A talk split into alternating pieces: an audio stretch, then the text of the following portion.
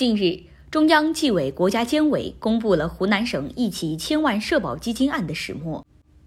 据报道，湖南省衡南县人社局农保中心征缴股股长杨某勾结一些乡镇劳务站负责人，拉拢买通衡南县人社局农保中心多名干部，通过非法手段共计套取并贪污养老金一千七百多万元，其中杨某一人就分得一千五百多万元。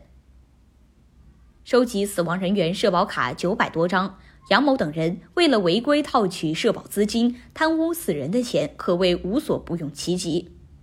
本该守住社保资金，却监守自盗，在畸形利益驱动下以身试法。杨某等人胆量之大，手段之恶劣，让人震惊。更值得深思的是，杨某等人之所以得逞，固然与手段高明有关，也与监管防线层层失守有关。有个细节值得一提：杨某拉拢买通衡南县人社局农保中心发放股干部廖某某，请示其帮助激活暂停的社保卡，从中套取社保资金。随着套取现金越来越多，为避免被发现，杨某找到该中心主任吴某，送上好处费，让他在每个月的养老金发放审批中开绿灯。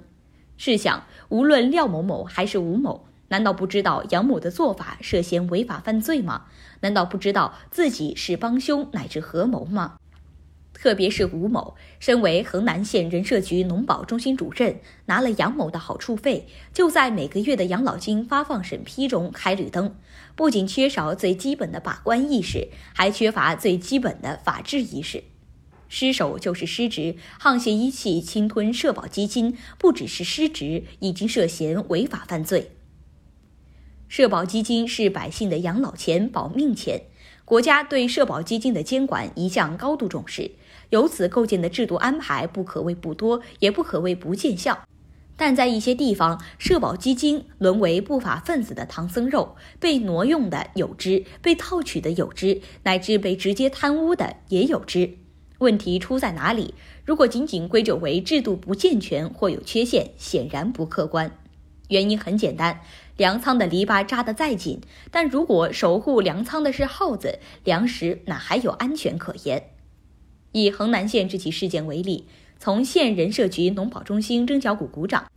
到县人社局农保中心发放股干部，再到该中心主任，都变成了胃口不小的苍老鼠。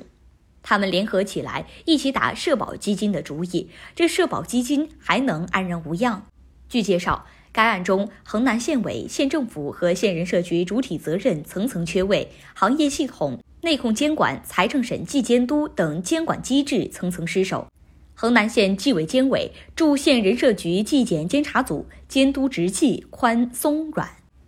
换言之，从行业系统到内控监管，再到财政审计监督，每一个环节都形同虚设。甚至连驻县人社局的纪检监察组都没有尽到应尽的责任，该县社保基金能不出大事吗？归根结底，制度再好也要落实，而落实制度的是人，盯住人，制度才能见效。仍以衡南县这起事件为例，有一两个硕鼠不可怕，有一窝硕鼠才可怕。最可怕的是这一窝硕鼠勾结起来，联合作案，狼狈为奸，胡作非为，将制度踩在脚下。为此，避免类似事件重演，就需盯紧每一个工作人员，让每一个握有权柄的人都不敢轻举妄动。值得一提的是，在该案中，涉嫌共同贪污的九名公职人员和涉嫌玩忽职守的两名公职人员，